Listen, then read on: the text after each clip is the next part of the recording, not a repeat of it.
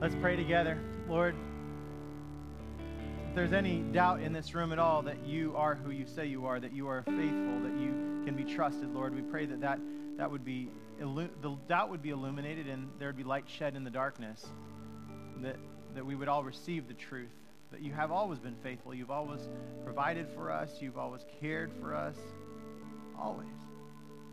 And that today we can rest in that promise, that we can receive it and Lord, we pray that we would be bold enough to leave this space and proclaim it in new ways. Proclaim it ways we've never proclaimed it before. With our hands or our feet or our minds or our creativity, our intelligence, our, our, our embrace, Lord, that you've given us to extend to the world. We pray for those who are in need now, those people who are heartbroken. We know that you have the power to bring healing and actually bring more beauty uh, from darkness than was there before. Uh, before the darkness sought to, to win. And so, God, we pray, Lord, that you would just you would continue to just press in on those those of us who have have any any skepticism or pessimism about about your plan for this world or what will take place, Lord, that we would just hear that resounding truth that you are the conqueror, that you are the one who has all of our needs cared for, and that you are going to carry us forward into the future. You are the way, God. And so, with that, Lord, we praise you and we pray this, uh, not just saying the words amen, but, but saying as a congregation the words yes and amen. Let's say it together. Yes and amen. Please have a seat. Today, we say a yes and an amen. It's easy to say that after an incredible band. These guys are yes and amens, each one of them. Each one of these guys. Each one of these guys. You know what? Uh, I remember. Uh, I remember meeting Josh at the apartment complex, and I I, we didn't have a drummer. We would set it up every Sunday at the movie theater, and we'd set up the drums, and we'd say, if the drums are there and no one's playing the drums, sooner or later someone's going to get the point that, that we need a drummer. And so then I saw him carrying the bags across the apartment complex, and I remember walking up to him. And I said, Josh, would you play drums at church? And I wasn't really leading music, so I was kind of bold. And he said, Yes and amen. I sure will. Each one of those people is one that, that saw an opportunity to serve. They stepped up. They said, You know what?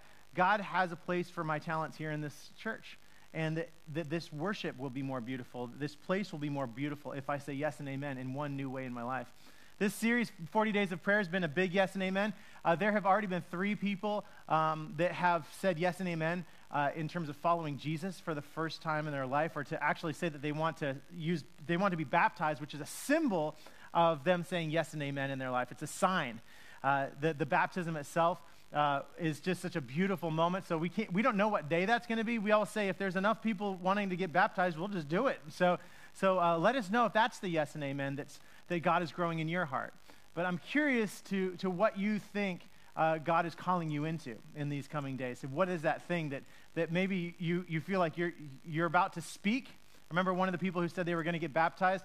They told me out on the lawn, and they said, I want to be baptized. And I said, Is this the first time that you're saying this to anybody in your life? And he said, Yes.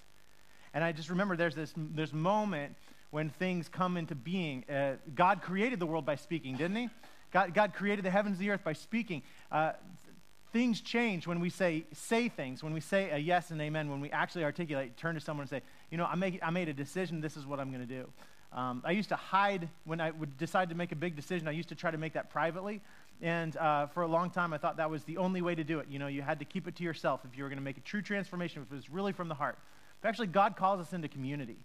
God calls us into a place where we can speak that transformation and it can be real. So I, I encourage you to do that. Uh, we, we do that through the small groups. 40 days of prayer small groups are every single night of the week now. We have almost, except for Wednesday. So we skipped Wednesday, this, but we have Wednesday in the daytime and they're having great time. Um, and one of the big uh, themes of this 40 days of prayer is an, an un- understanding that the greatest challenges of our life are in front of us. They're not behind us. That you might be thinking, well, I had some pretty great challenges. You don't know what my story is involved. Now, I, I would say, just like I would say to anybody in life, your greatest challenges are in front of you. Uh, actually, in fact, we grow to the point uh, in our life where we've grown further and we know that the next stage of growth is the hardest.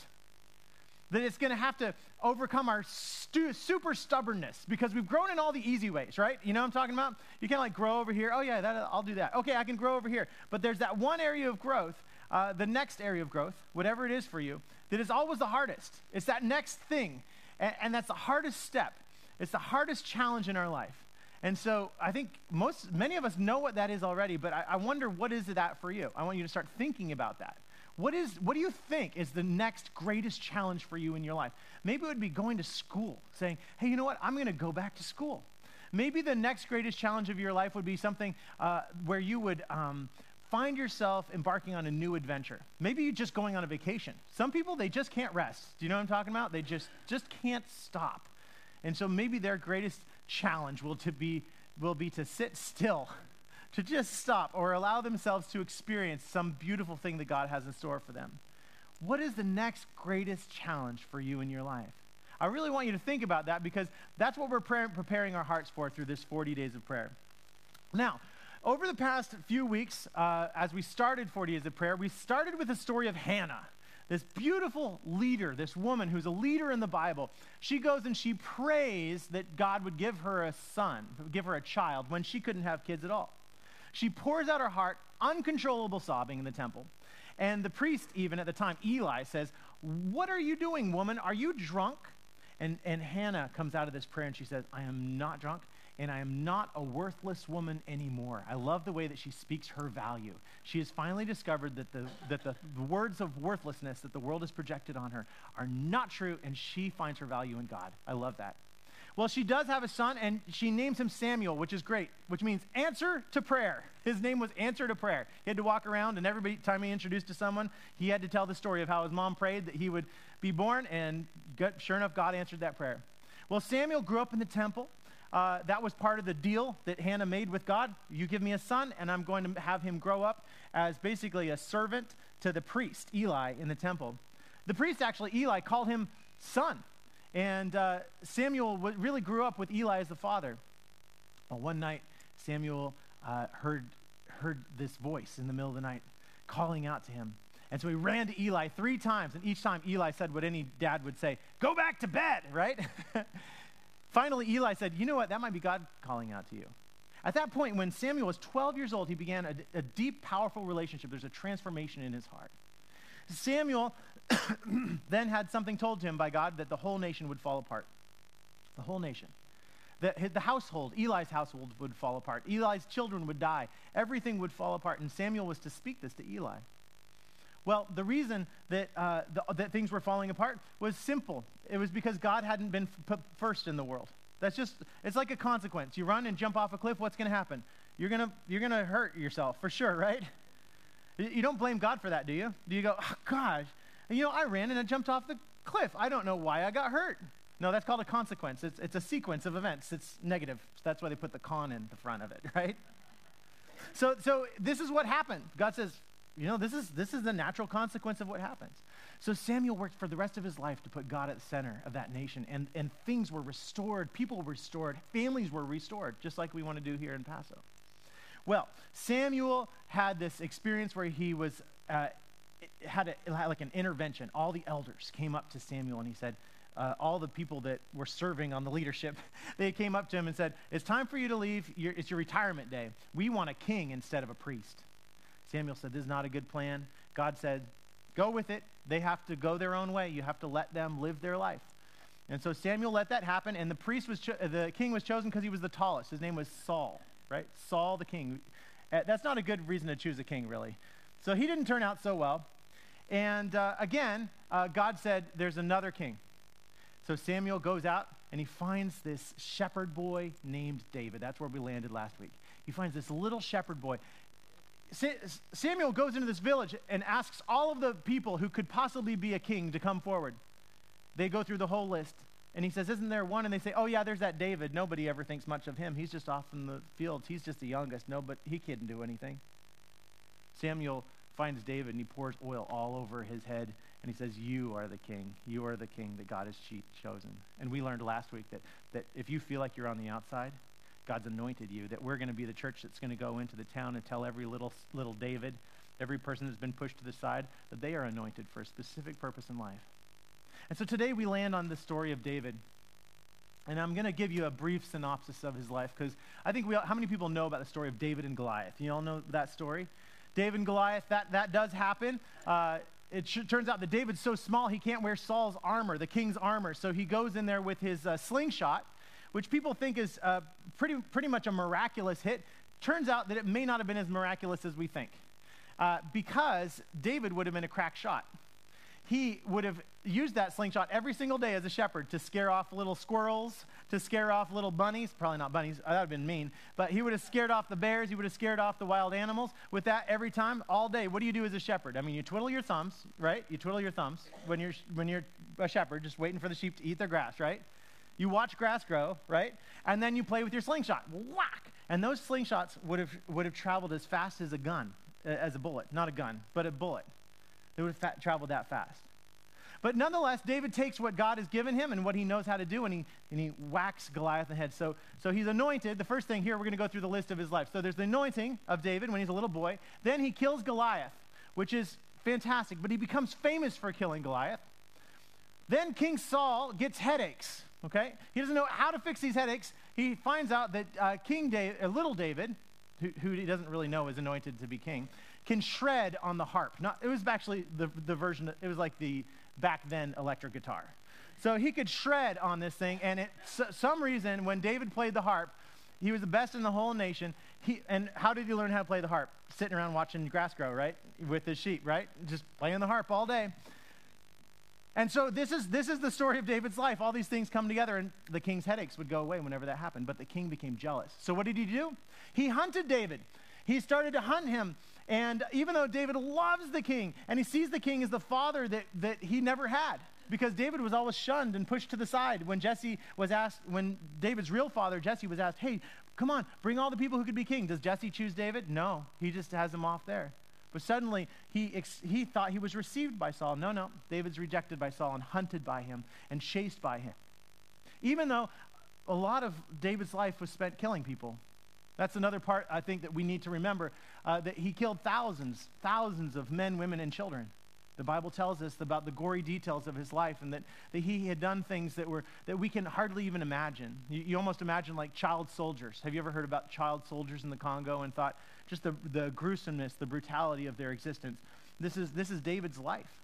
He isn't, just, he isn't really just brought into the service of the king, he's brought into the service of of a terrible, um, warring um, machine and he, it's not just him that kills thousands, but the armies that he leads kill hundreds of thousands of people, de- devastating villages. And then, uh, the, then we have the, uh, the story that most of us remember David and Bathsheba. How many remember this story? You really have to read it to remember the whole story. So, what happens is David, uh, David has a best friend, right? His best friend in the entire world. And when his best friend is away at war, the war that David has sent him on, uh, David seduces his best friend's wife, Bathsheba. Then she becomes pregnant. And he tries to trick his best friend into sleeping with his wife while the men are off at war, which was prohibited. You never do that if you are faithful to all of the other guys. You wouldn't, you wouldn't do that. And so he tries to trick him to, so that he would think that that baby would be his. But his best friend's too loyal. And so he sends his best friend to be killed. I just want you to understand the depth of, the, of where David went in his life because I think a lot of times we can paint, paint this picture of his life being great. It really wasn't that great. Uh, and then it says, uh, when, later on, David's son Amnon, he raped David's daughter. Okay? Then, after that happened, his other son Absalom was so angry. This is the next one. This other Absalom was so angry that he couldn't deal with it for years and years, so he ended up going and killing David's other son, Amnon. Are you starting to develop the picture of a human being that has, I mean, if, you, if you're walking in here today saying, I don't think I can find anyone in the Bible who has more brokenness than me, right? And then you encounter David, who everybody says, oh, what a great life he lived. I, I per, personally, I don't want to live that one. That's not one I would choose. And then, um, and then it, then it, then it turns out that Absalom hates his father, David even though David loves his son, probably in the way that he wishes that his father, Jesse, had loved him. Absalom hates his father so much that he tries to kill his father and he tries to take the kingdom. And then there's this scripture that's so beautiful in the book of Samuel. And I don't know if you remember reading this when you were going through scripture, but it's so pretty. It's in 2 Samuel 15 30. It says, This is as David is, is fleeing from Jerusalem. Absalom is hunting David down, trying to kill him, right? And so they have to leave as fast as they can. It says these words But David, his head covered, walked barefoot up the slope of Mount of Olives, crying. Can you imagine that moment? David walked barefoot up the slope of the Mount of Olives, crying. All the people who were with him covered their heads too, and they cried as they went up on the Mount of Olives. At the top of the Mount of Olives, there's a servant of someone he rescued. David did. And he's waiting there with two donkeys that have bread on top of them. They have raisins. Who wouldn't want raisins? You can make raisin bread, right? Raisins and bread and fruit and nuts and honey and everything that you could want. 100 loaves of bread. More than that. So much food. These poor donkeys, right? They just had so much food on top of them. And David, David is, is got to have this experience that God is providing for him. That God is there for him, that God has everything that he needs. He must be looking back on his life and thinking, wow, you know, yeah, I did know that I was a good shot and that I could kill Goliath with my single stone, but I did have a millisecond and I could have missed, but God provided. In fact, God is the one who prepared him, that, that, that put him in the place, that gave him that skill. And David must have been thinking, you know, when God God was working in my life every single day, all, all throughout my life. God was always providing. God was always providing, even when the things were at the darkest places in life. God was always there, giving and giving and giving. God provides. I just I want you to start to think about not just David's life and how God has provided, but about your life. And now I want to read a prayer that David wrote. He wrote 75 prayers and songs in the book of Psalms. But this is the most famous one called the 23rd Psalm. And he wrote this. And he says, The Lord is my shepherd. Isn't that beautiful? Written from a shepherd boy. Kid who that's, that was his primary identity for the rest of his life. Probably all of the ways that he led in his life was probably like a shepherd, right? That's where God really taught him not just how to shoot with a slingshot, not just, not just how to play a harp, but probably everything else. He, he, he probably always led like a shepherd. But David said, God is, the Lord is my shepherd. I lack nothing. Another translation says, I have everything I need. I have everything I need. How has God provided for you in your life? Can you think of ways that God has done these beautiful divine setups for you? Where you thought, hey, you know what, losing that job was the worst thing that ever happened to me. And then you find out, wow, I could just really see how God's hand was at work in my life.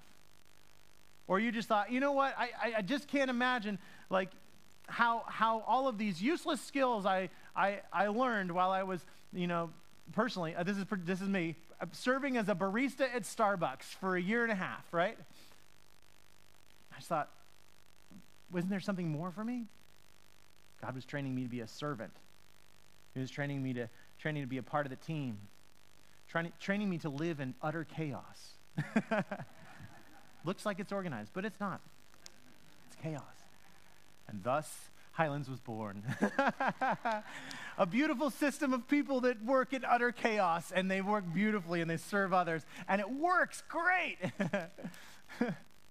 Just to rest in that. Everything's going to be okay. All the ways, what are the ways that God has, has pro- provided for you in your life?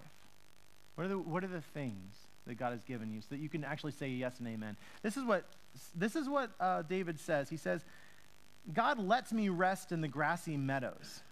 He leads me to restful waters. Now, every other translation I read of this has the words, He makes me lie down in green pastures. So it's not just a let, it's, it's, a, it's, a, it's a let from the divine creator of the universe, okay?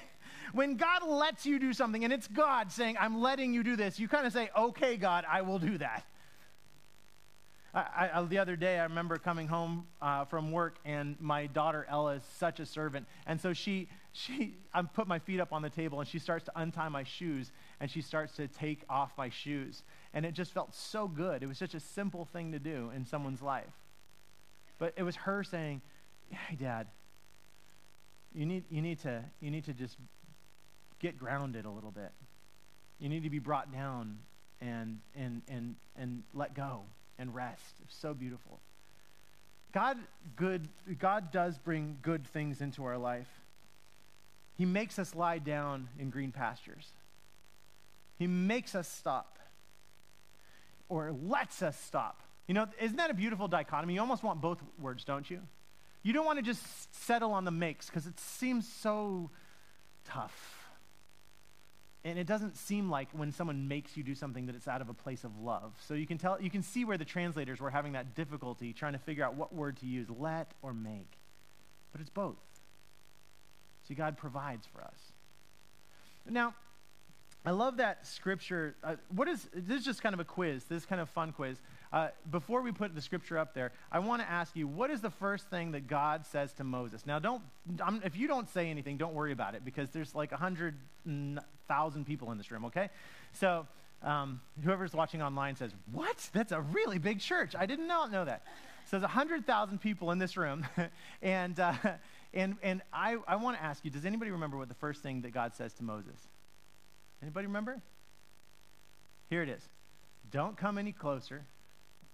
Take off your sandals. Take off your shoes. How beautiful is that? And God says, Don't take off your shoes because you are standing on holy ground.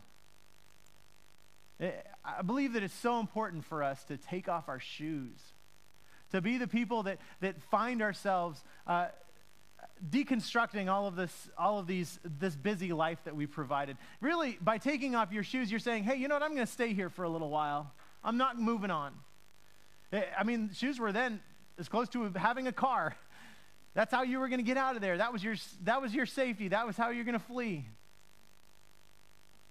but i was just i was just um the other day I, I the funniest thing happened does your phone do strange things sometimes my phone does did something strange. I, this little reminder popped up. I have these little annoying little reminders that popped up on my phone, and this is one of the reminders that popped up. Now, do you notice how long that reminder's been popping up on my phone? I, I for, for all those days, I was just like, you know, whatever, you know, just just skip over it. It's something, it's nothing I need to deal with. Because I used to use the phone for my to-do list, but I don't use it anymore. So, so there's these older reminders I don't know how to get rid of. But I never really think much of it. I just, oh, okay, whatever. It's just one of those dumb reminders that I don't use anymore. I love that. That's 2002 days ago. Today it's 2003 days. I don't think I'll ever get rid of it. Every single day. So every single day for 2002 days, for five years, right? That reminder's been popping up and I've ignored it. Every single day. Whatever. And it's just become kind of like, you know, part of the pattern of life. You know, I'll turn that off, turn that off, turn that off, turn that off, turn that off. No problem. Whatever. There it is. I'm looking for the important stuff of life. You know that God is placing reminders in your life to take off your shoes every single day? Not just once a day, but a hundred times a day, 500 times a day. God is saying the same thing to you that God said to Moses. God is saying, I'm going to make you lie down and grieve. I'm letting you lie. This is love. You need to receive it. God is saying, These are the green pastures. Receive it. Come, enjoy. Take off your shoes. This is holy ground. Yeah, there's such a there's such a thing. I almost thought about taking off my shoes while preaching. I thought that's just too crazy, right? right? It is. Yeah. And Gary's like, don't do it. People won't come back. It is not going to smell. You'll just see that I have these multicolored socks. They're called crazy socks right here. See those bad boys? That's that's right there. That's that's that's how you that's how you do it right there. My brother-in-law who works in San Francisco says when you deliver someone sta- tough news in a staff meeting, you just lift up your leg and just do that. And then they go, oh, okay, he's a nice guy, whatever. I've never had to deliver any tough news in a staff meeting. So, um, the other day I was thinking about how do I encounter this message. I was like preparing the message in, the, um, in my office downstairs where I write these messages. And I thought, okay, I'll, what I'll do is I'll take off my shoes and I'm going to, uh, this sounds fantastic. I'm going to walk along the path, right? I'm just going to enjoy this little beautiful path behind. I'm going to feel the ground. Radical, radical thing to do. And then I thought, nope, can't do it. It's against the, it's against the ways of the world. You can't experience the world in that way. That's not, that's not part of how the way, world works. Sure enough, my friend Smokey, who works for the Paso PD, is going to get a call. I see Pastor Baird, and he's walking without any shoes on the path. You better go get him. Better save him before he does anything too crazy. You see, God is inviting us into that life. There was, a, there was someone who led worship uh, a couple years ago, and she would always take off her shoes. She would always lead, her worship, lead worship with her shoes off. It was fantastic. I don't want you guys all leading worship with your shoes off. I'm just saying that that was her, her response. And, and, I think that we would miss the point if we were to take it only literally, to, to, to take all of what God is saying and boil it down to just taking our shoes off. That's, that's where Jesus would say, You're missing the point. You're becoming legalistic. You're starting to, you're, you're, you're very narrow minded. But in fact, Jesus is saying, what you need to do is you need to stop. You need to rest. You need to experience the earth. You need to realize God has created creation for you to have the grass between your toes. Yesterday, I was at the beach. By the way, it doesn't go unnoticed. Linda Dowling said I was going for a hike. I looked down over San Simeon, and I think I saw you at the beach. Okay, so remember, you're always in public in Paso, right? but I was at the beach with my kids, and they were out there, and I was sitting in my little chair watching this this celebration, and I was having fun watching it because sometimes I just felt God was asking me to rest. And they were playing in the waves, jumping up and down with their friends that came up to visit from uh, down south, and and uh, and there was this prompting in my heart that said, "You got to take off your shirt and put on your swimsuit, and you need to jump in the water, and you need to go play with those kids." And I believe that is from God. I do believe that's God saying, "Take off your shoes." Experience the earth. Don't look at the ocean. Experience the ocean. Feel the ocean. Don't just look at the path. Feel the path. Don't just don't, don't just don't just live this life where you're separated from all that God wants you to receive in life, but actually receive it.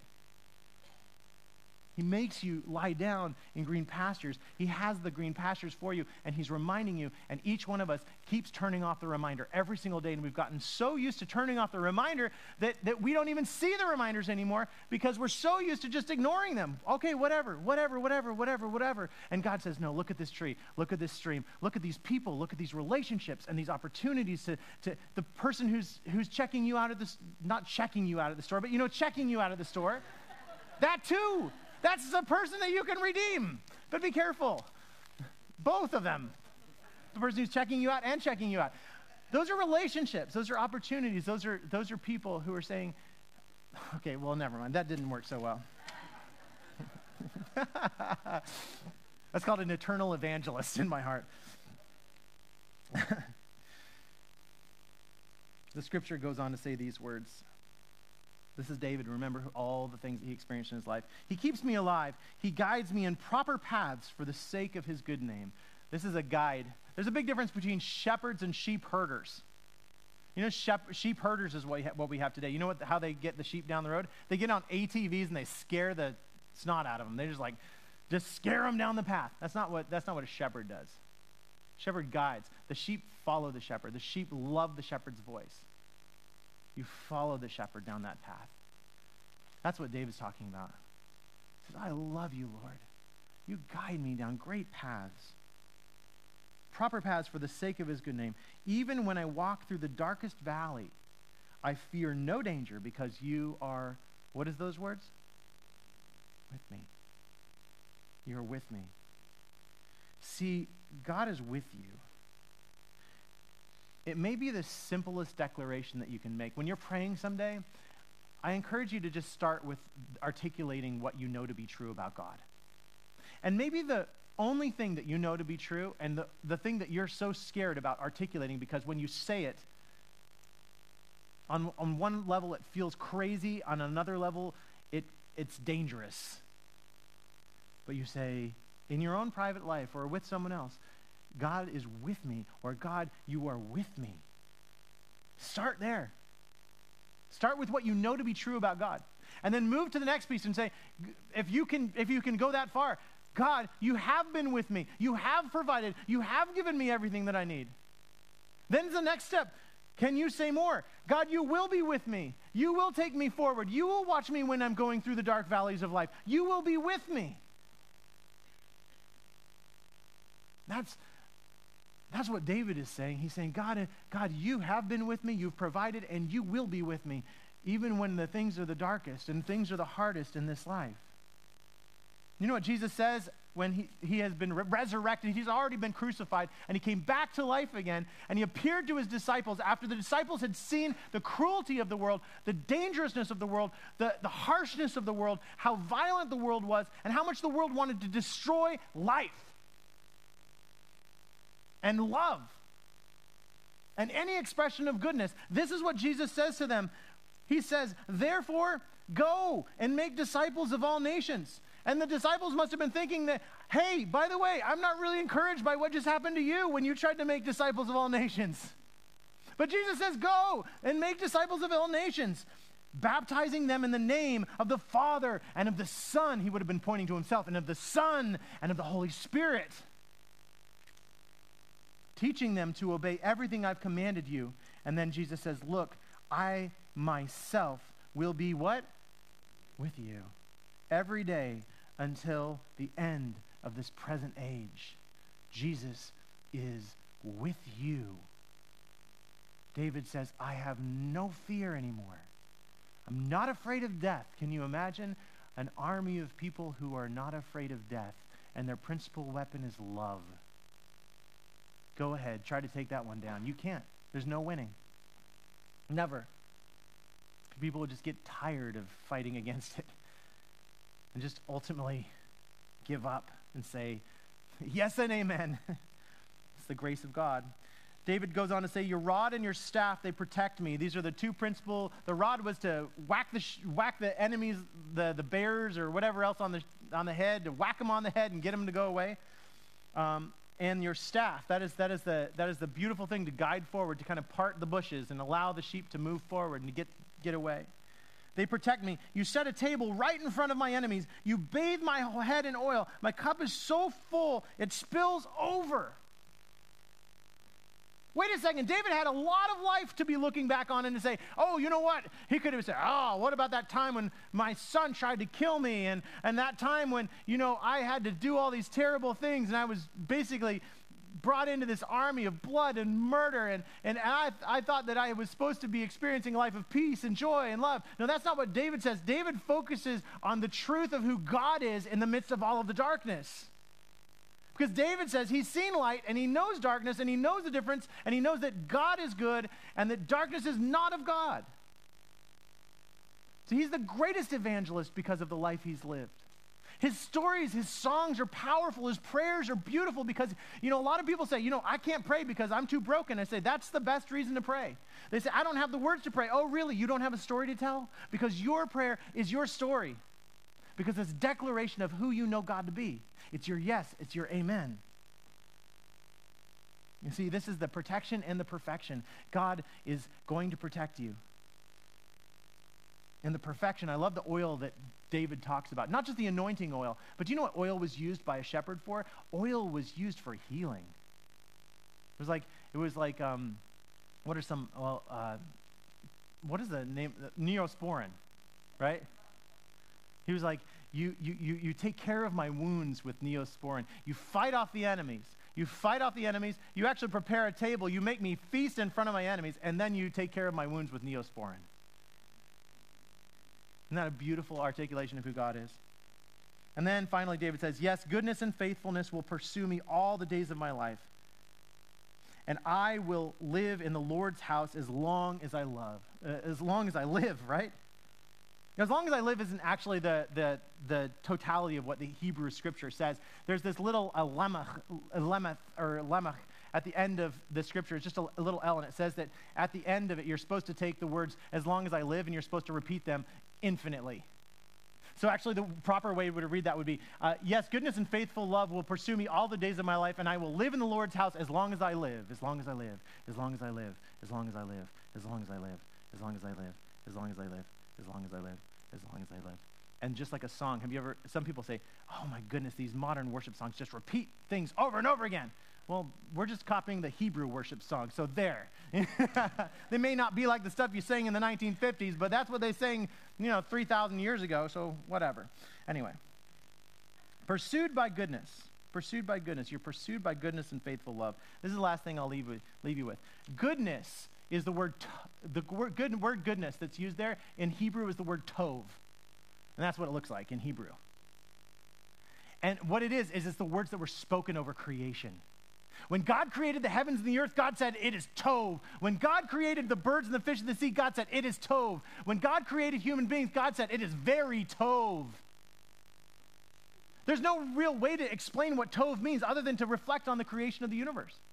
If you want to understand what Tov is, you don't find the word good. You actually go and say, wow, look at this. Tov. Look out the windows, look at the trees, look at the birds, look at the sky. Tov. And that is what God pursues you with every single day. And He wants you to take off your shoes and to receive the Tov. And then I love the next word faithful love. Faithful love. Sorry, I don't get into this Hebrew stuff very much, but it's pretty amazing when you get into it sometimes. The next word, faithful love, um, and it's just, just like I can do this and it will go to the next. Let's see. Try it again. Ah, there we go. It works sometimes. that microchip I planted in my hand is finally working. Okay. faithful love. And the word there for faithful love is hasad or chasad, right? Faithful love is chasad. You know what chasad means? Hug. We translate it into Greek as mercy, but I love that the, the Hebrew word for mercy is chasad, and it means hug. God pursues you with tov and with a hug. Let's pray. Lord God, we thank you so much for the tov and the chasad. We thank you that you are with us, that you will chase us down, and that you have given us this experience of a cup that overflows by the power of your Holy Spirit. Even in the darkest valleys, even when our tummies are hungry, even when our bank accounts are empty, there's an overflow in our life because of your Spirit, God. We are so thankful. We are so thankful for what we have in you. We pray that our prayer life would be deepened as we reflect on your goodness, and that we would be prepared for the great challenges ahead. And know that, that you, you are not calling the equipped, you're equipping the called. You are the God that brings people who don't have it all together, and you show us that you've always been preparing us and you've always given us everything we need. So we, got, we pray that we would rest in that and we would preach it and we'd proclaim it and we would all week this week find our life to be a prayer and a response to your voice. Not ignoring the reminders, not ignoring the reminders to take off our shoes and to lie down in green pastures and to, to experience still waters in our life but instead to receive and, and accept what you have for us. And we pray this in Jesus' name. And all God's people said, Amen. Please stand. Let us respond to God with what we have, whatever it is. Just take what you have and respond to God and say, God, this is what I put forward my time, my talent, my energy, my, my love, my money, whatever else it is. And as those plates go forward, find yourself also uh, professing God is with you. Say, God is with me as that plate comes by. Let's, let's continue to worship God.